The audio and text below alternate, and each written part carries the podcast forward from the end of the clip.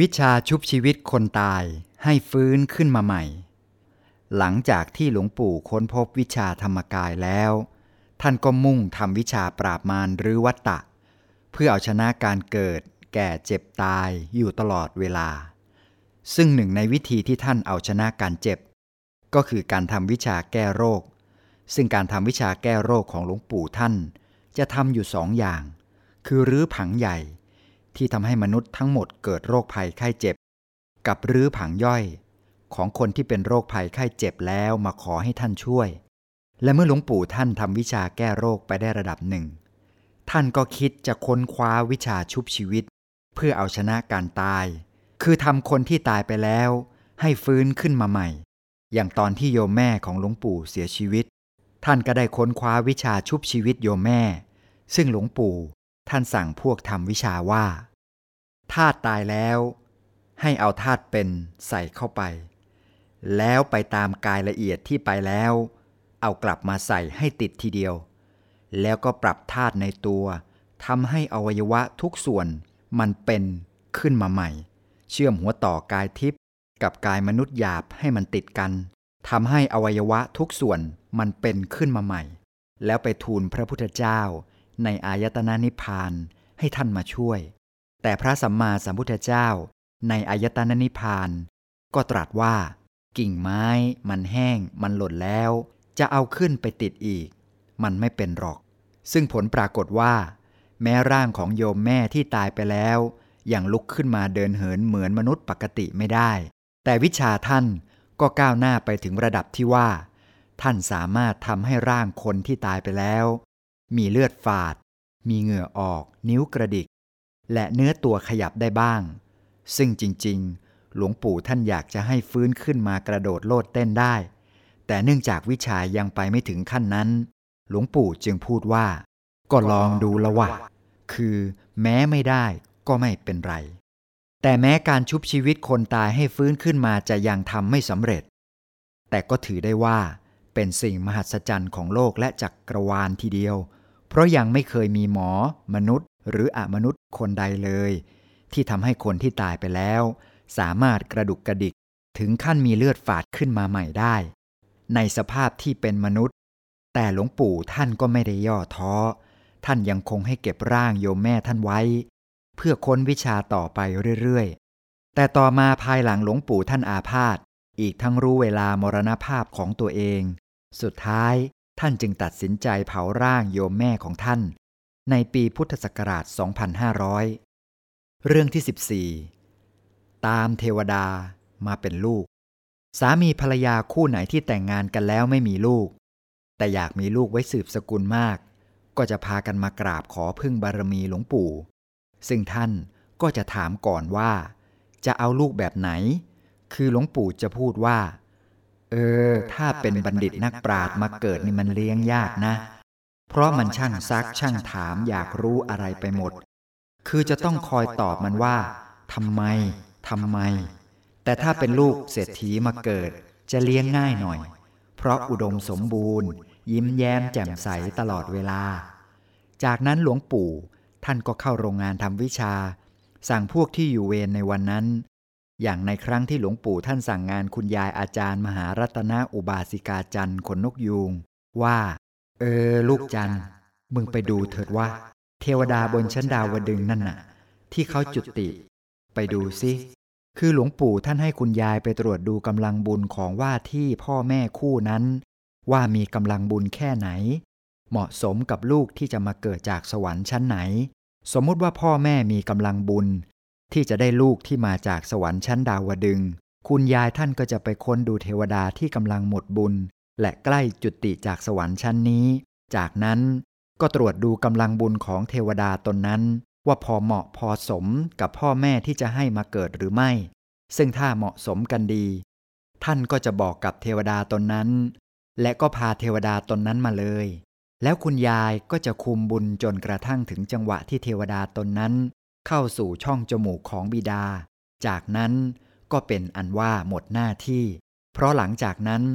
กายละเอียดจะเคลื่อนไปตามฐานต่างๆ เพื่อเข้าช่องจมูกของมารดา ซึ่งเขาจะถ่ายทอดกันเอง ให้ไปศึกษาเรื่องหลักการไปเกิดมาเกิดจะเข้าใจมากขึ้น เรื่องที่ 15 สยบกองทัพหนูทำลายนาข้าว ในสมัยที่หลวงปู่ยังมีชีวิตอยู่ มีเศรษฐีตระกูลหนึ่ง ชื่อตระกูลรุ่งแสง เป็นเจ้าของที่นาแถวบางนากรุงเทพ ได้รับความเดือดร้อนเนื่องจากกองทัพหนู ได้แห่กันมากัดกินข้าวในนาจนเกิดความเสียหายเป็นอย่างมาก รวมทั้งเกษตรกรที่เป็นเจ้าของที่นาแถวนั้น ก็ได้รับความเดือดร้อนกันทุกหย่อมหญ้า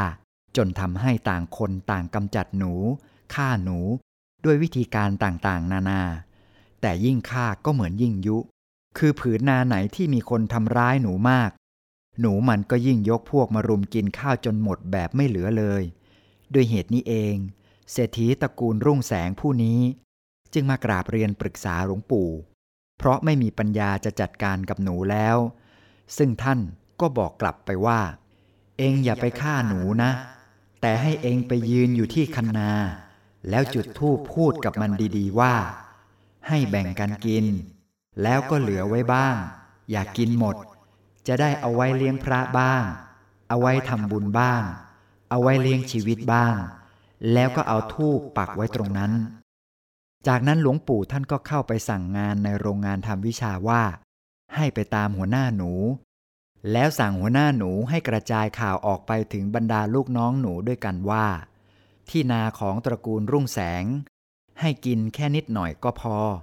อย่าไปทำลายนาข้าวของเขา ให้เหลือไว้ให้เจ้าของเขาทำบุญ และเอาไว้ขายเลี้ยงชีพบ้าง นับจากนั้นก็มีเรื่องประหลาดสุดๆเกิดขึ้นจริง ๆ เพราะนาข้าวแถวย่านบางนาทั้งหมด โดนกองทัพหนูบุกทำลายกัดกินข้าวจนเฮี้ยนเตียนแทบไม่เหลือเลย ยกเว้นนาข้าวของเศรษฐีตระกูลรุ่งแสง ที่โดนกองทัพหนู กัดกินไปแค่หนึ่งงานเท่านั้น ด้วยเหตุนี้จึงทำให้ปีนั้นเศรษฐีตระกูลรุ่งแสงคนนี้ สามารถเก็บเกี่ยวผลผลิตจากนาข้าวส่วนที่ไม่ถูกหนูกินได้มาก และกลายเป็นผู้ผลิตข้าวรายใหญ่ ที่มีข้าวขายเป็นจำนวนมากอยู่เจ้าเดียวในช่วงนั้น จนทำให้เงินทองไหลมาเทมาร่ำรวยขึ้นไปอีก และเศรษฐีตระกูลรุ่งแสงคนนี้ ก็ได้มาทำบุญเลี้ยงพระที่วัดปากน้ำและเป็นอุปถากคนสำคัญคนหนึ่ง ของหลวงปู่วัดปากน้ำในสมัยนั้น 16. แก้ฝนแล้ง แก้น้ำท่วมสมัยก่อนผู้ที่ใกล้ชิดหลวงปู่ จะได้ยินเรื่องการเกณฑ์ฝนช่วยภัยแล้ง หรือเก็บฝนแยกแผ่นดินช่วยน้ำท่วมจนเป็นเรื่องปกติ เพราะหลวงปู่ ท่านจะสั่งพวกที่ได้ธรรมกายจำนวนเรือนร้อย ที่มีทั้งพระ เนน แม่ชี ให้ช่วยกันทำวิชาปราบมารและแก้ไขทุกภัยมนุษย์ตลอด 24 ชั่วโมงอย่างตลอดต่อเนื่อง ที่สำคัญ พวกชาวไร่ชาวนาที่เคารพรัก และศรัทธาหลวงปู่จะรู้กันดีว่าถ้าประสบปัญหาเดือดร้อน เกี่ยวกับภัยธรรมชาติต่างๆ นานา เช่นฝนตกน้ำท่วม หรือฝนแล้งจนชาวนาชาวไร่ทำการเพาะปลูกกันไม่ได้ ก็จะพากันมาจากต่างจังหวัด เพื่อมากราบขอบารมีหลวงปู่ทำนองว่า หลวงพ่อเจ้าคะ ฝนไม่ตกทางโน้น ไม่ตกทางนี้ ซึ่งหลวงปู่ก็จะสั่งพวกที่ได้ธรรมกายในโรงงาน ช่วยกันผลิตฝนแท้ คือเกณฑ์ฝนมา แล้วทำให้ฝนตก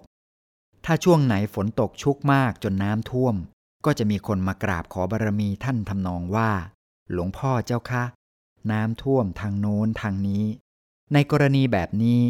ท่านจะสั่งพวกที่ได้ธรรมกายว่า ให้ช่วยกันเก็บฝน โดยใช้วิชาธรรมกายแยกแผ่นดิน เพื่อให้น้ำซึมลงไปใต้ดิน แต่ก็ไม่ได้หมายความว่าทำให้แยกขนาดมโหฬารจนเกิดอันตรายแก่ผู้คน แต่แยกพอให้น้ำซึมลงไปได้เท่านั้น ซึ่งดูแล้วเหมือนเป็นเรื่องเหลือเชื่อ แต่วิชาธรรมกายทำได้จริง เพราะหลวงปู่ท่านจะไปเกณฑ์นาคยักษ์คนทันเทวดาอะไรต่างๆ ให้มาช่วยกัน ซึ่งยักษ์เขาก็แยกแผ่นดินแบบยักษ์ คนทัน เขาก็มีวิธีแบบคนทัน ซึ่งดูแล้วเหมือนเรื่องเหลือวิสัย แต่พวกที่ทำวิชา เขาจะทำกันได้ แล้วท้ายที่สุด น้ำก็จะลดลงเร็วกว่าปกติ และลงไปเรื่อยๆ อย่างน่าอัศจรรย์